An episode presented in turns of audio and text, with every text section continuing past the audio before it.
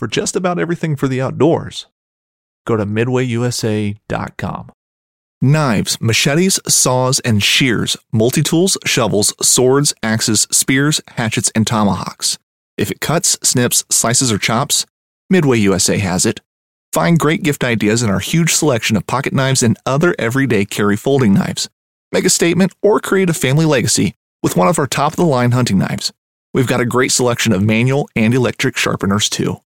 For just about everything for the outdoors, check out midwayusa.com. Boat Trader is America's largest boating marketplace with over 100,000 boats to choose from. We offer simple, comprehensive solutions for those looking to sell, find, and finance new or used boats. Visit BoatTrader.com to get started. It's that time of year, everybody. You're probably looking for the most lightweight, packable, and reliable mobile hunting gear on the market. If you are, look no further than Latitude Outdoors.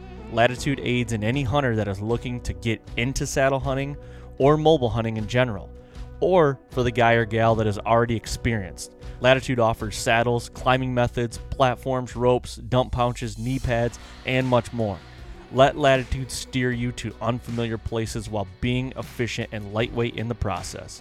For more information, head on over to latitudeoutdoors.com and save by using the code TheFallPodcast for 25% off your next purchase. New for 2023, Helix introduces its four blade head, the FJ4. The FJ4 broadhead takes the standard single bevel design blade that Helix is known for and adds two smaller bleeder blades that insert directly into the ferrule adding for an additional 15 16th cutting diameter from the original Helix broadhead, consisting of the following sizes 2 and 1 16th for 100 and 175 grain, 2 and an eighth for the 125 and 200 grain head, and 2 and a quarter for the 150 and 225. Improve blood trails and measure your recovery in seconds for the fall of 2023. Use the code FALLHX10 to save at helixbroadheads.com.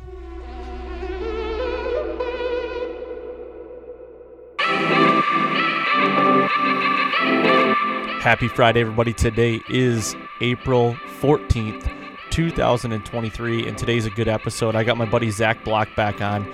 You know, uh, if you guys have listened to this podcast at all in recent history, Zach has come on a couple times, and uh, one of the funnier humans that I've you know ever been around, honestly, and and uh, he's starting to catch on with a lot of the listeners that are listening to this podcast because they just like to hear these uh, Zachisms, the things he comes up with, and the things that he says. It's pretty pretty hilarious. But uh, today's episode is going to be uh, to be on some shed hunting. Um, but it's not going to be the whole thing. We're going to talk about some land management stuff and on some private ground.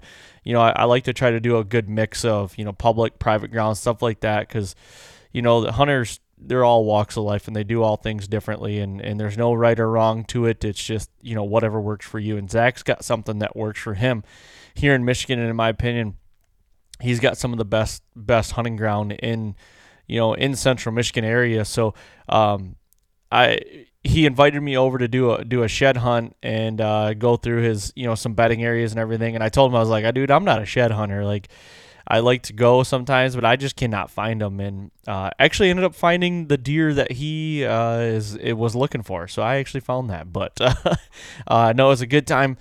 We get into you know some land management side of things along with the shed hunting, like I said, just because Zack, him and his brother and and their camp, they do a lot of stuff.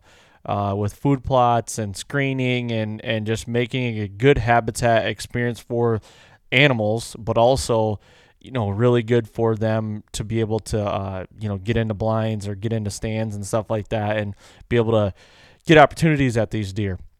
It's very thought out very methodical and i thought it's that that's stuff i like to geek out on like when when people have a really thought out process of how they do things uh, that that is that is really cool to me. So uh, i actually went to zack's business. He owns his own business uh, one morning and recorded this in the conference room. So um, yeah, that's that's how we did this. It's a shorter episode, but it's a good episode, and I know some people will take some uh, take some stuff from this. So that's going to be today's episode. I'm going to keep this uh, intro short and sweet, but uh, hopefully you guys enjoy everything here in Michigan. We got great weather right now.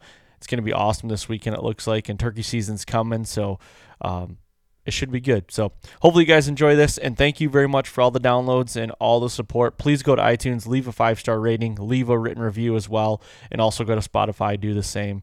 And uh, yeah, here's this interview with Zack. Alrighty, we are hot and we are in we're on location today. And I got Zack Block back with me for the third time. I mean That's you're right. Just repeat offender That's here. right.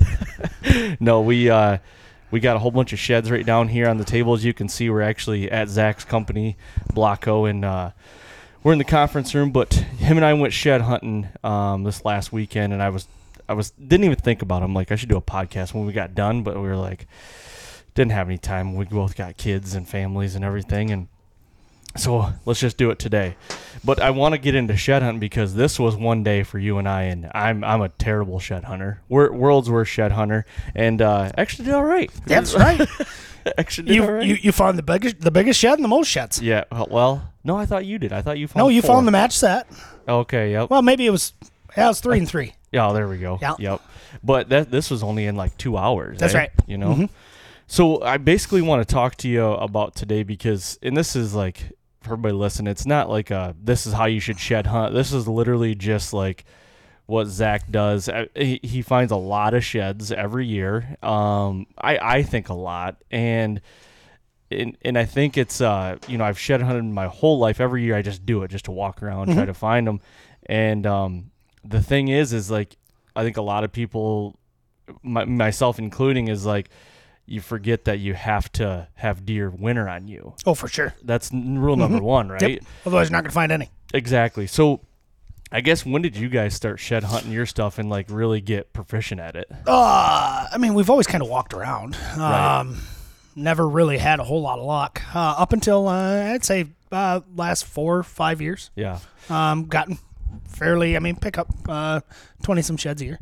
Really? Mm-hmm. Jeez, that's that's so cool because but the thing is is after walking your property for the first time and you know, I've never been on it and seeing like the thermal cover you guys have is ridiculous. Oh, for sure. You They- know. I mean, and there's there's two pieces of property there that have intense thermal cover. yeah. And that's where you find all the sheds. Like I mentioned to you when we were out there, the farm, I've never found a shed on it. Yeah. Well, there's no thermal cover there. How many acres is the farm? Uh, it's a hundred and it's 120, but there's probably uh, uh, 105 of it's tillable. Right. But there's a lot of ag on it. Like you For said, sure. there's a lot of tillable and you're never you've never found one shed. No. I've never found a shed. And that goes I'm gonna I'm gonna transition a little bit, but that goes into the point you made about you never find them in food. No, Which is is kind of mind rare. blowing to me. Very rarely. yeah. And I've got, uh, you know, on all these pieces, I've got uh, uh, two, three, four acre uh, destination food plots Yeah. that are, you know, heavy turnips. Uh, it's a, you know, a winter food. Right. Um, and I very rarely find them on it. You know, and for everybody listening to Zack, they do a really good job at food plots. You guys are big food plotters. Uh, you know, you're you're putting in the right stuff for the right time of year for for stages. You know what I mean? You've got your clover, you got your early season stuff, you got your mid season, then you got your late season. You got a hell of a late season stand. And I actually, what was it? This one. Yep, right there. This is a match set that I found actually right, literally like this, this close to each other, right side by Yep. side, and uh, it was in. Uh, was that turnip plot? It was a turnip plot. Yeah, Yep. it was the only one we found in, in the food that day. Yeah, and I think it was uh, uh, 30 seconds after I got done telling you I don't find them on the food plot. Aaron looks down and there's a match set. Right there. My first match set in Michigan. I found a match set out in Illinois one year, but uh, yeah, I mean, this is gonna be a nice little buck there. Oh, yeah. you know. Did, do you remember this deer at all? I don't. Uh, no. Just a little little piss cutter here. Yeah, that's right. Yeah. But no, it's uh it's it's cool to to be able to do this. Like honestly, I was going out there. I was you know before I I went out there that morning, I was jacked because I'm like, man, this is I love walking new pieces of property I've never seen, and uh, you know I've seen it from the road. You drive by it all the time, but I'm like, man, this is gonna be fun to get into this. And I will say, and we'll get into the nitty gritty here, but I will say something that I mentioned to you with all the thermal cover you guys have, I think the biggest thing that separates you is you have a ton of edge within edge. Oh, Like you sure. have so much edge in mm-hmm. there. Now, explain that a little bit and how because you guys have went inside these pines and cut pines down and, and got some regen with you know opening the canopy and everything like that like what was your whole game plan of going in there and doing that So the the the uncles planted all these trees uh, in the '90s, uh, these pine trees, and they pr- planted a variety of pines. Uh, uh, predominantly, the two uh, uh, main pines, like red pines, and then um, uh, Norway spruce. Well, Yeah. the Norway spruce are all doing great. The red pines are just wide open. yep Um, so we had a pretty good stand of uh, uh, these red pines where um, no underbrush, no nothing. Um, so the idea was let's go in here, let's pull out pockets, um, get some sunlight to the ground, uh, create more edge, but mainly just you know try to thicken it up a little bit. If we can get some briars coming in this spot, okay, they can bet on this side, they can bet on that side. It kind of segments it a little bit. So we tried to uh, the first the first strip we did was you know pretty well through the middle. Um, and try to do it a little bit every year. Also, that was a terrible winter the year we did that. So you'd be amazed how they ate those red pines. i'm sure Oh, just After you dro- dropped 'em? after we dropped them. Um, so that was uh, uh, another reasoning behind it. Uh, uh, is just get a little bit more food to the ground for them um, during that uh, Yeah. difficult winter. Let's face it, we all have a camera that is laying around that's either broken or completely worthless. Thankfully, right now, after a ton of great feedback from last year, Exodus is opening an upgrade program. Cash for clunkers, I like to call it. So, how does this even work? In short, order any camera on ExodusOutdoorGear.com and use the code UPGRADE to save 25% on any Exodus render, render bundle, rival, or rival bundle. After placing your order, the Exodus team will send you a return label for your trade in camera. After receiving the camera, they'll ship you your full order.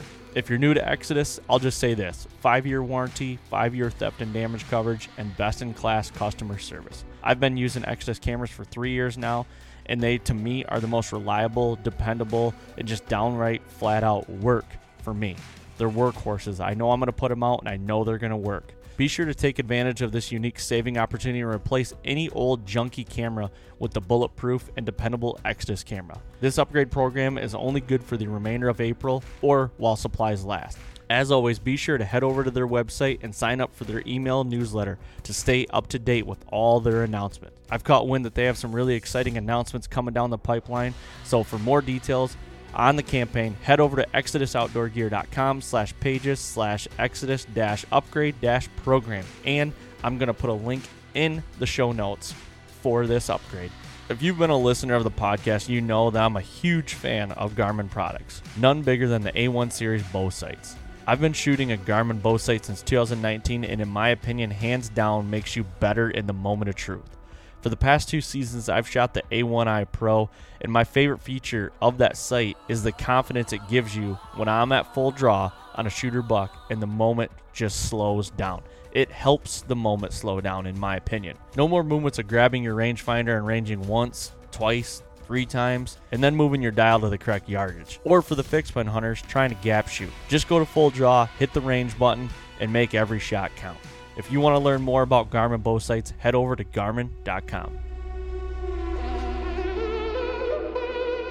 So when your uncles planted the plots, they're obviously in rows, right? I mean, they planted them in rows. So were you going in and just taking out like a complete row? Like, hey, let's just start with here and let's take out this whole row. No, so we took out uh, uh, in the one spot we took out like two rows, but uh, kind of in the the center there we took out probably um, more like in an oval shape, probably four or five rows. Okay. Um, uh, and they definitely there's the doe family group that I mean it's a heavy doe bedding rate on that knob, and it's a high point too. Yep. Um, uh, which which seems to help. Yeah.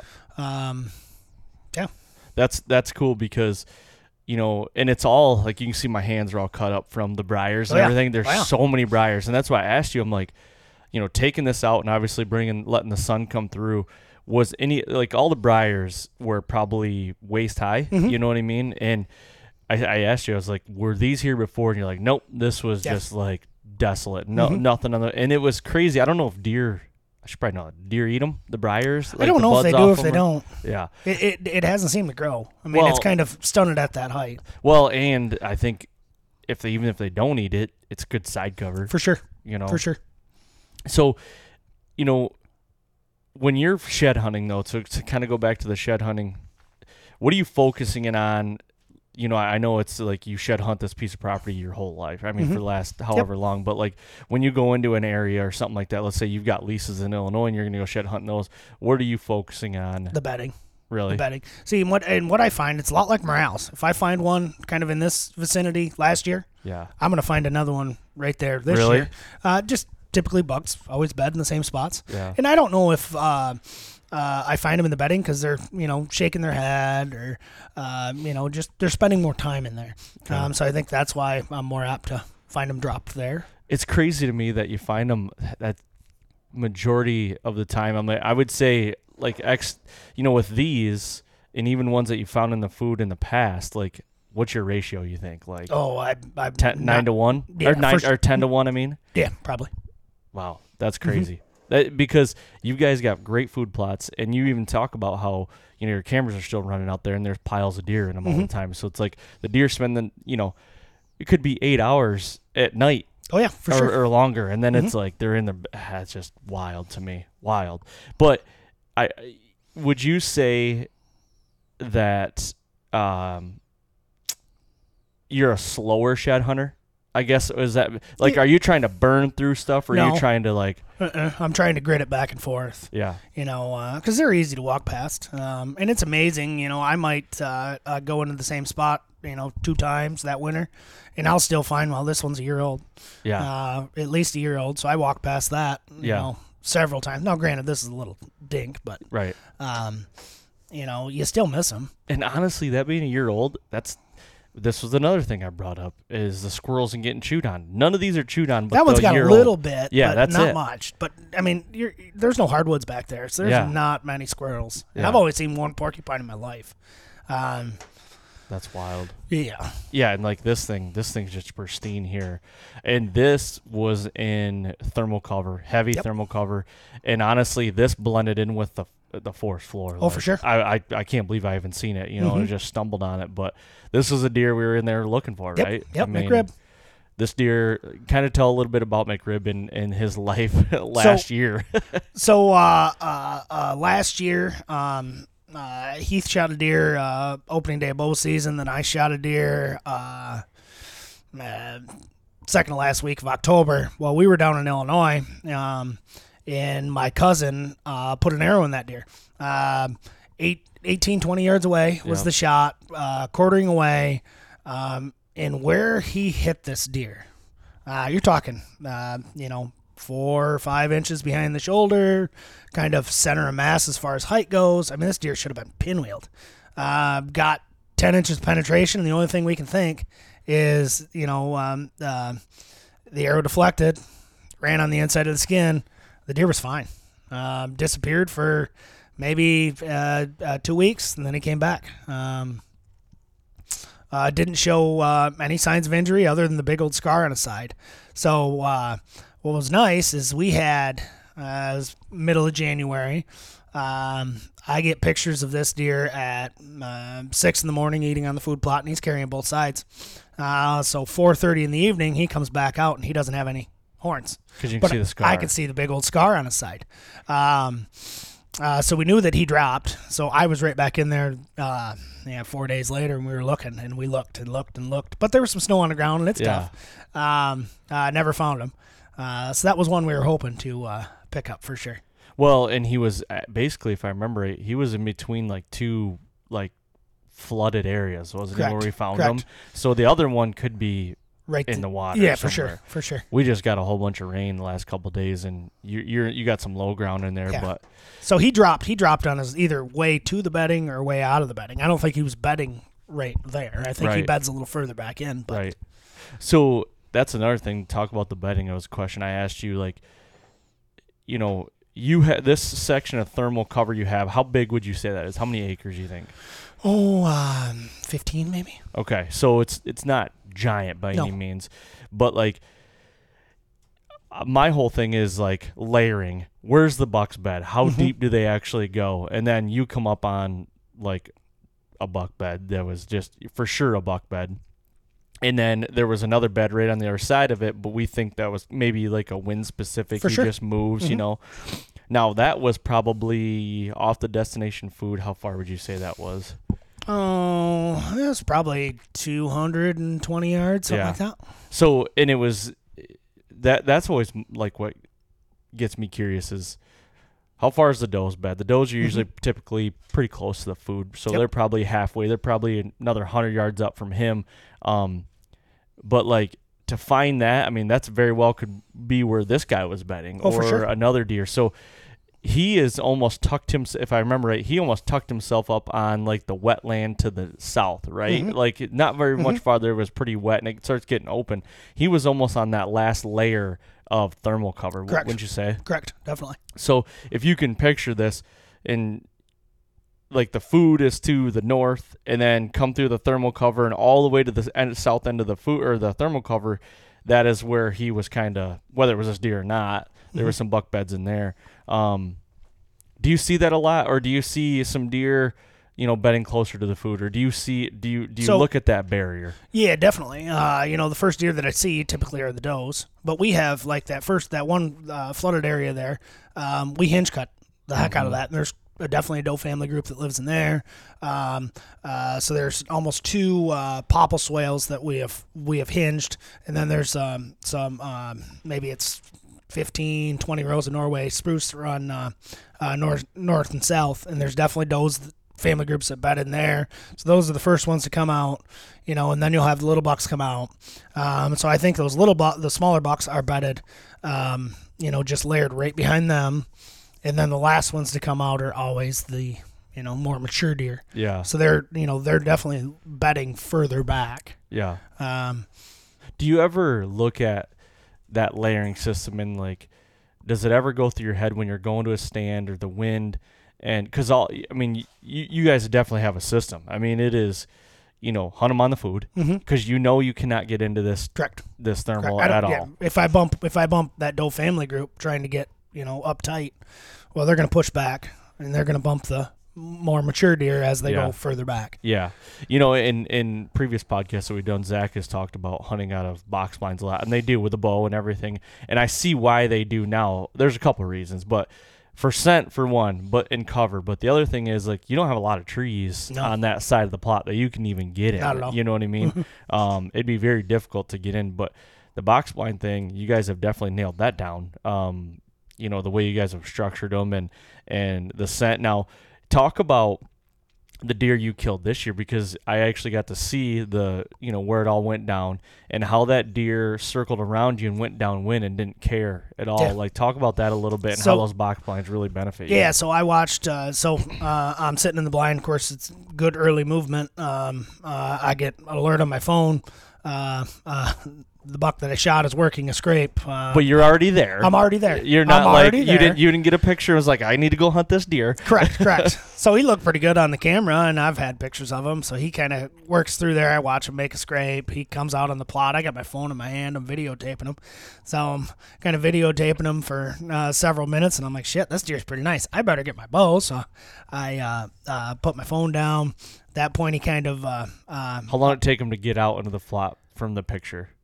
Oh, uh, a couple minutes. Okay. he stopped right along the edge, worked a couple scrape, and I Yeah. got a, I got a nice video of him working some scrapes in the uh, under these pine trees. So from the moment that I decided I was going to shoot him, um, while he was on the plot, he might have been on the plot for another thirty seconds, then he was gone. uh, so I'm like, shit. Uh, so uh, uh, the does kind of stayed right there, um, and he worked off to the west, uh, kind of working northwest. And so kind of away from you. yeah, away from me. Yeah. But I kept thinking he's gonna come back out here. I'd assume. Um, so I'm just standing up. I'm panning, and I've got uh, so the way that that that blind sets up is I've got the thermal cover to the south. Um, then I've got my food plot. Um, and I've got uh, a brassica plot. To the west of that food plot is uh, corn that I had planted. So he kind of worked into that corn. And behind me, to the north of me, so my blind is on the, the, the south edge of a stand of pines. Now, the stand of pines isn't um, near as thick. Um, so they typically don't bed in those pines. I just use that as my entrance and my exit. So he uh, uh, ended up working back behind me. Um, must have come right behind the blind. Uh, but I got a couple things working for me there. The wind was straight out of the south, so he Okay. worked straight downwind to me, uh, or went around uh, uh, uh, to the north of me, which would have went down downwind. Um, but I got a couple things working for me. I got a box blind, and my windows are closed up. I don't open my windows till I'm getting ready to shoot. Um, plus, I have all the pine scent, mm-hmm. you know, uh, for sure. Um, so I'm watching, I'm watching, I'm watching, and all of a sudden he popped out to my left.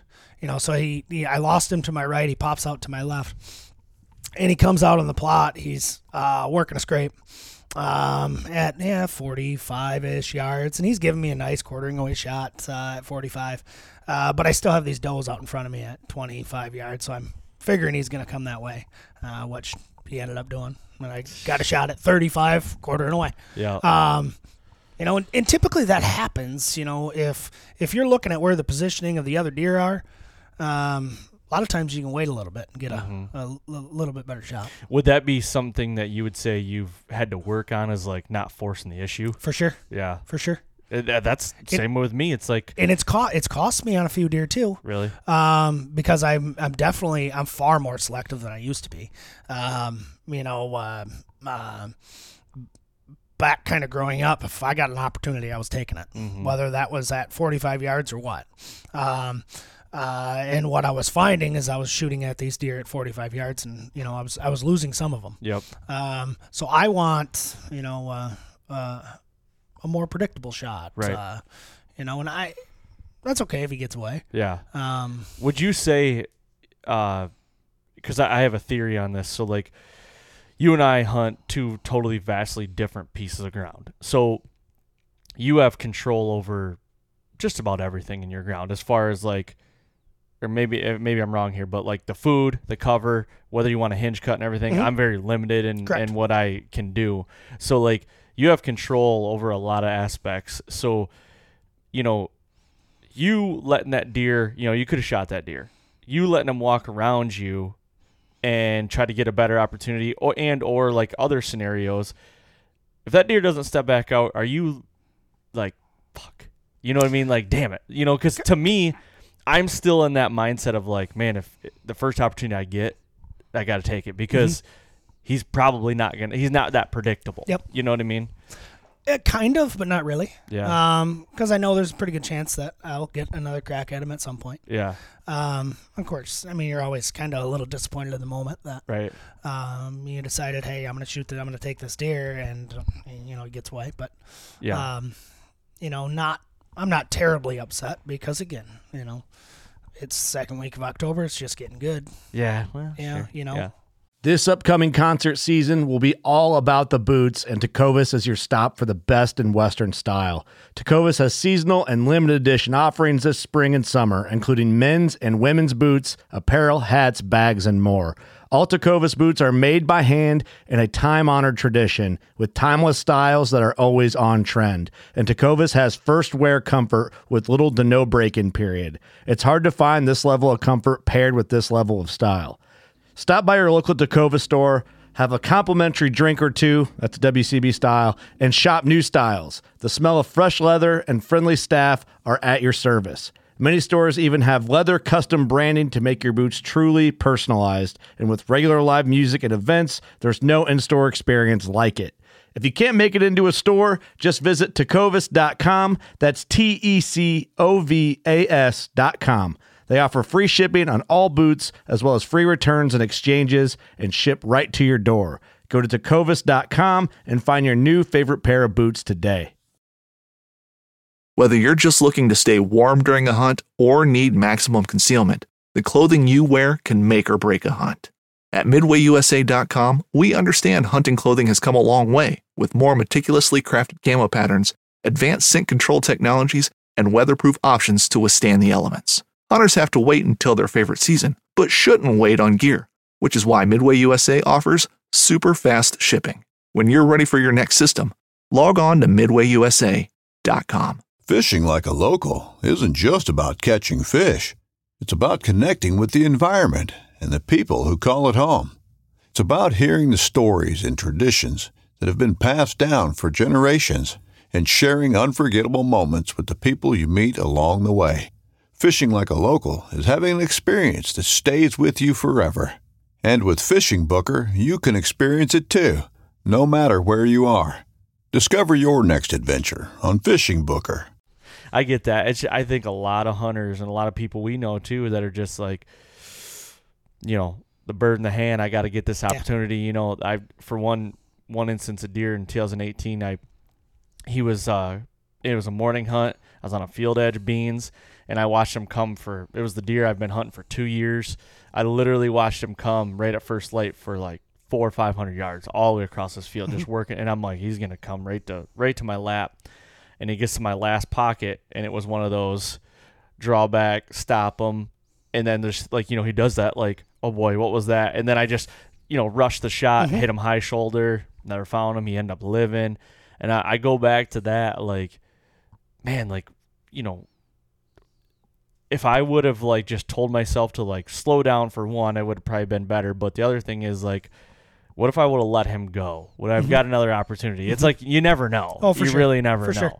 But it's like really hard for me to be like, yeah, I'll get another opportunity. Mm-hmm. You know, I don't know. I just It's just different. I mean, every every property sets up different.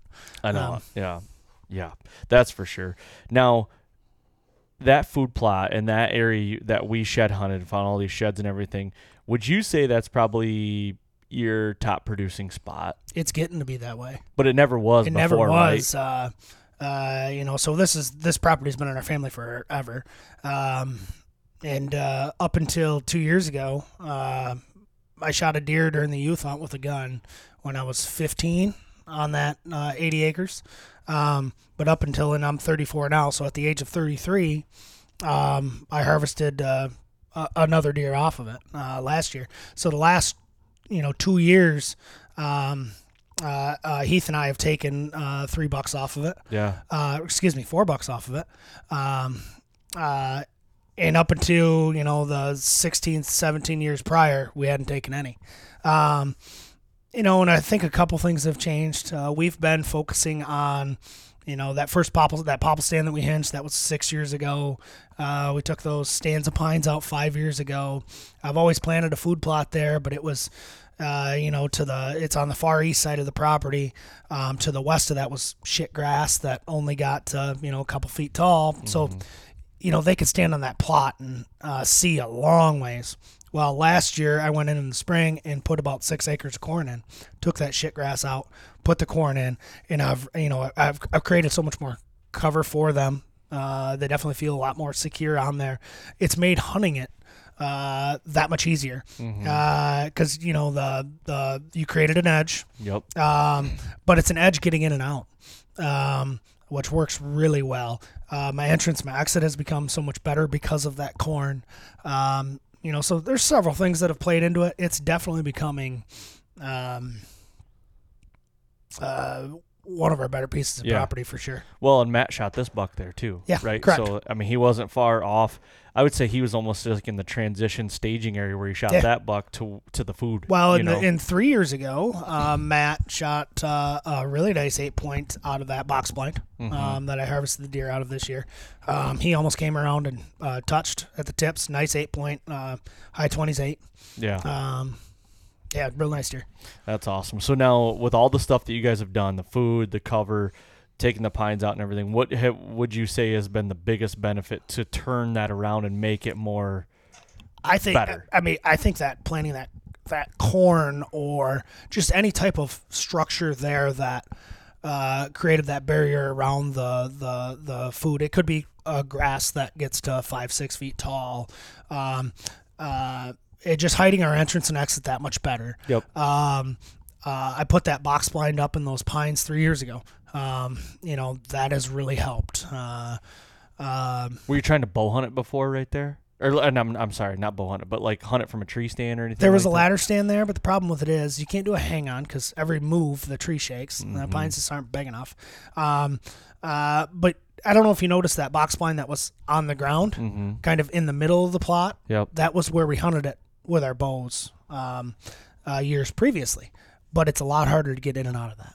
Really? Um, definitely, because as you as you go further east on that uh, north north stand of pines, the the uh, you get into some bedding. oh, Um, okay. So I was spooking deer getting in and out. Whereas now I'm kind of on the the very two edges, and I give up the middle. And there's a lot of times where Um, yeah, deer we're trying to kill is smack dab in the middle. And he doesn't come to those two edges. Um, but having that corn, it's another draw for them. Yeah. Um, you know, they want to go nibble on some corn. Uh, so typically they do. So the corn, because you could do switchgrass, you could do miscanthus stuff Correct. or whatever. Are you doing the corn for the food aspect as well? Yes. So dual purpose. Yes, ideally, the first year I did it, I wanted to. Uh, I was going to put corn in because I wanted some something instant. Um, I wanted to break up that sod layer of that shit grass. Um, so my idea was, okay, I can do corn here, um, but this also gives me the freedom to do whatever I want the year after. If I want to do a switch, you know, the problem with corn is you have an investment every single year. Yeah, a And our corn, investment. and our corn wasn't very good last year because Yeah. I wasn't going to pay the, you know, pay the price for fertilizer. Um, Well, how much is a bag of corn? oh my goodness, yeah. Ridiculous. It is. It is. Um, but it worked so well the year before. And what Yeah. I was noticing is we were housing so many more bucks through the winter because of that that corn combination the year prior when that corn stand was really good. Um, you know, the combination of the three acre turnip plot in the in the corn there that really uh, made a big difference. Mm-hmm. Um, so I'm struggling to get away from the corn now because I know it works. Yeah. Um, but you could do switch and accomplish, I think, the same thing. Right. Now, do you want to like rotate it at all, or are you just like, let's go corn every Yeah, year? let's go corn until let's go corn until it quits working. We're not trying to get any cash off this. yeah, yeah. no, that's funny. But like, it it took you some years to figure that out, though. Everybody wants the uh, the you know instant ROI for sure, For but sure. it took you guys years to figure out. Okay, this is the formula now. Mm-hmm. We got to figure this out. But I would I would venture to say. There's gonna be years it's gonna change too. It's gonna be, and then Oh, it's yeah. gonna be like head scratching. Why? Mhm. Why didn't they do the same thing they did in the last two years or Yep. three years? In this deer here, I'll be interested to see because he's still living, obviously, to see if he lives on that piece of property the same way he has the last two years. Yeah. Now, the year before this, do you remember him at all that year? It's hard to say, right? Because eights there was there was big, yeah. yeah. there was quite a few, you know, Yeah. eight points that uh, uh, were coming. So Yeah. it's hard to say. I mean, he was one of them, um, but I can't pinpoint exactly which one he was. Right. Yeah, that'll be interesting to just see how he uses that. But so what's uh what's your food plot? What what are you what are you putting in that food plot? That So it's uh, Northwoods Whitetail. I love their sweet feast. Um, the the deer really respond well to it. Uh, uh, so two years ago, I actually planted beans in there, and then I over uh, top dressed it with uh, the sweet feast, and that Mhm. works well. Um, but you just get so much more tonnage off of the sweet feast. Something that I wished I would have done last year. Um, that I typically do, I just didn't have time. Is I'll top dress like if it's just a turnip plot, I'll top dress it with cereal grains. Um, I'm kicking myself right now because there's no there's no green on that big plot. Mhm. Um, so something I am doing different uh, uh, next year's. Uh, so there's two box blinds on that plot. The one on the east line, um, so it's the northeast corner of that plot, uh, isn't near as productive. Um, there's really no reason for the deer to come all the way over there. They do, but uh, uh, uh, it's not as enticing as I'm going to put a blocker. Um, uh, I get that blocker from Northwoods Whitetail. I love all their products, um, and that, that's going to be a clover plot. So that'll be an early season clover to the east. to the east. That other box blind is all the way on the east. Okay. That'll be a, a secluded little clover plot. So there's a pine tree there. Um, uh, I've got cameras hanging on. it. There's actually like they literally scrape all the way around Yep. this pine tree. The one with the battery box on it. Correct. Yep. correct. Yep. So I'm gonna bring my blocker right off of that. So that'll And be then that. okay, gotcha. And then so that clover plot will be secluded in there. Um, but I I need more green come spring. Now, are you thinking clover? So you're going to be green basically all year. Correct. That's what you're thinking. Correct. Okay. Now, the, the there's a big ag field to your east. Mhm. Now, the years that is corn, how is the deer movement off the plot to that corn or Oh, from definitely, The corn? definitely picks up. Yeah. Um, you know, and, and a lot of it depends on what that crop is out in that field. Um, you know, uh, if they've got some beans, of course, it's a little wetter uh, over on that east side, over by that you know blind, if you would. Um, so a lot of times they get those beans in a little later. Yeah. So that first week, you know, you might have some green beans that they're coming by, and that really plays into that that blind. Mhm. Um, but if I had clover there, the first couple weeks of both season would be really good, uh, right there. Um, you know, not so much late season, but that's all right. Are you gonna frost seed to clover? Are you Yeah. gonna? That's what I'm. Mhm. I got a big clover plot. I'm gonna be frost seeding here soon. I want I want green again because that's my thing. around all the ag that I hunt, once crops off and tilled under, there's nothing left. Yeah. You know, and the deer gone. Well, and it's it's super easy if you plan ahead to. Uh, typically, how I'll do it is inside my sweet feast, I'll throw clover in there, Mm-hmm. and then the clover, you know, takes right over. Gotcha. Yeah. I'm back again with some codes to help you save on some great outdoor products. If you're looking for a new bow, go try out the new RevX from Prime at g5prime.com. And if you're looking for a new custom string to go with the new bow or an existing bow, go to americasbestbowstrings.com and use the code THEFALL to save some money. Lastly, but certainly not least, I know you're probably looking for some arrows, so go to methodarchery.com, check out their custom arrows, use their arrow builder, build out your arrows, and use the code FALL10 to save on your next purchase. It is spring, and I'm going to be doing some turkey hunting in a Buck Bourbon Rack House 300 plus ground blind. They have the patented one way mesh window so the critters can't see you while you're doing your backstrap ballet just before you go to full draw. They also offer the saloon style spring door for added room while trying to enter and exit the blind. Everyone's done it a time or two. Your pack gets hung up on the top of the door, or the zipper alerts a roosted gobbler in the tree above. No more of that. Buck Bourbon has made the door bigger and eliminated the zipper. So let Buck Bourbon help you in the aid of getting your next trophy. Check them out at buckbourbon.com and use the code TFP20 to save on your next purchase. Now, what are some things like for people listening to this?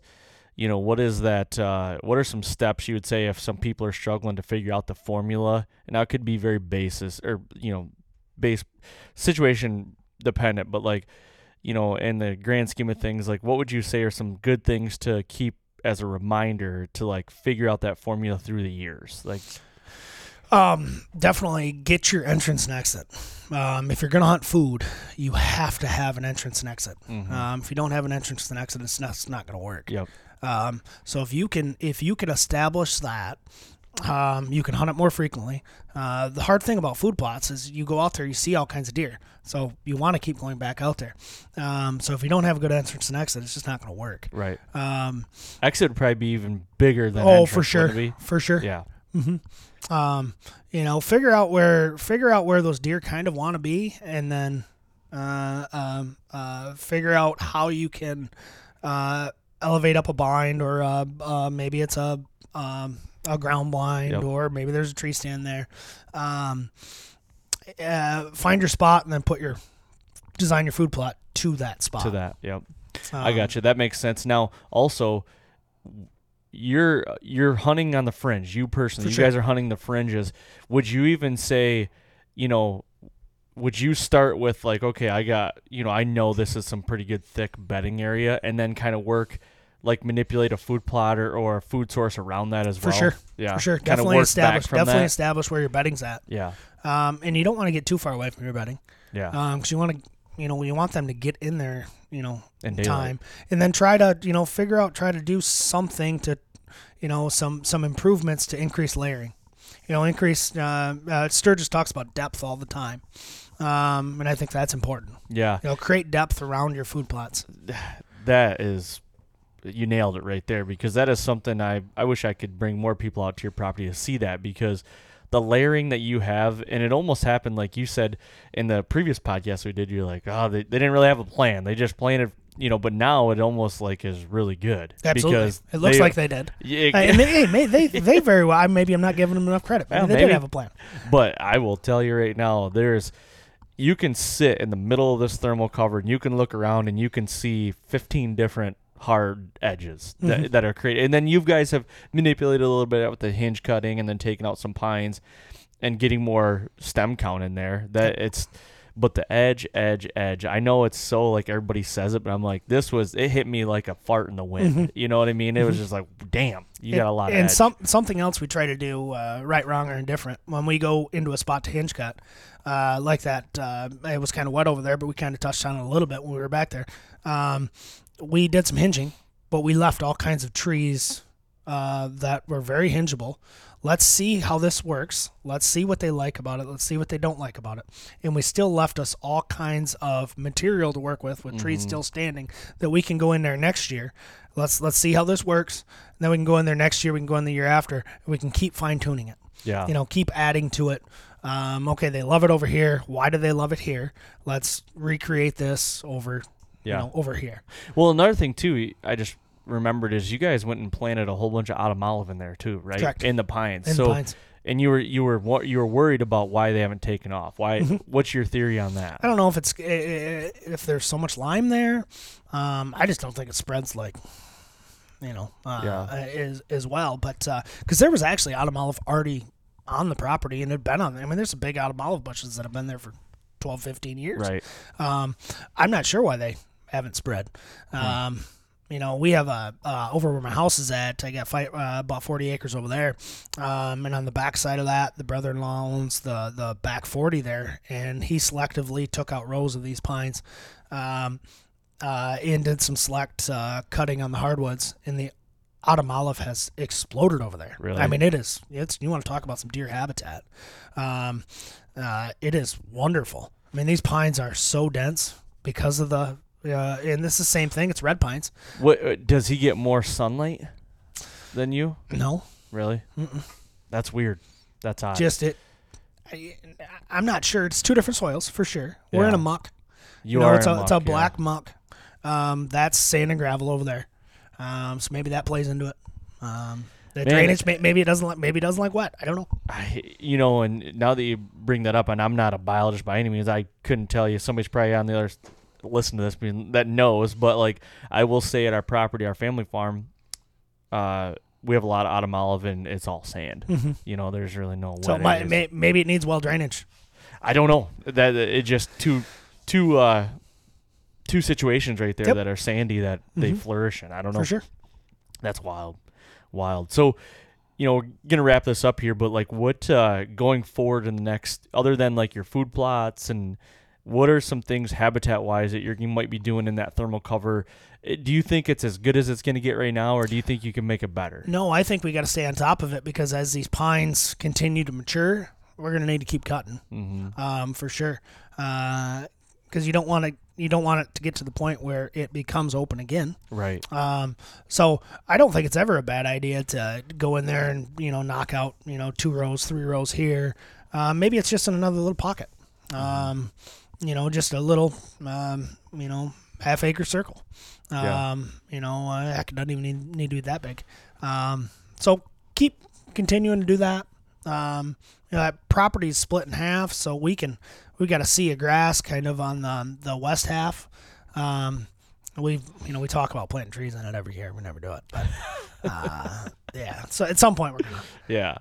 No, and that's what I like about it is every year, like, I feel like a lot of people, a lot of managers or whatever, like they want to get to a point where it like it sustains itself. It's never like that. It, you, you gotta you gotta keep manipulating every year. For sure, it but it's like. it's fun. It gets you out in the woods in the winter. It is fun. um, something to do. Yeah, for Um, sure. So you know, it, it, it's not hard. Yeah, it's enjoyable. Go out there, tinker around the chainsaw for a few hours. Uh, a couple days later, go do it again. Yep. I love it. Mm-hmm. Well, sweet man. Hopefully, we'll have uh, another podcast after one of you guys kill this deer. Yeah, that's right. Because this deer, this this will be he's still living. I'll, I'll be interested to see how he grows with the Yeah, for with sure. the wound. You Yeah. know what I mean? So Yeah, he might be. He who knows? He might be oblong or you know odd shape. Throws a. I doubt it because he's so healthy. I know. But it's possible. yeah, did he look healthy? Oh yeah, you late season. Yeah, you wouldn't be able to tell if he was injured until you see the Really? the wound him. I will say too, going kind of back to the shed hunting stuff. Uh, this is the latest I've ever seen our deer holding antlers. Definitely. So so late. I mean, we're in April right now, so um, I had bucks holding both sides uh, in March. Mm-hmm. Uh, middle of March, I had two bucks holding both sides. Yep. And it's like, but I, I will say our winter has been very mild, very mild. We in January and most of February we didn't have a winter. For you sure. know what I mean? We didn't have Sure. any. We didn't get snow till March. Exactly. Yeah, and then it kind of got dumped on us, but it wasn't a ton. Mhm. Um, so mild and um, I don't know. It, it was wild. It's it's crazy that they did hang on as long as they did. Do you have any other deer still holding right now? Do you know? of? Not that I know of. No, I haven't had a buck on camera in a while. Yeah, I've had deer hanging out that I've been glassing the last couple days and haven't seen an antler on them. So they could be does or they could be shed Yeah. bucks at a distance. So For sure. cool, Zack. Appreciate it, man. Hey. Thank you. Always a pleasure.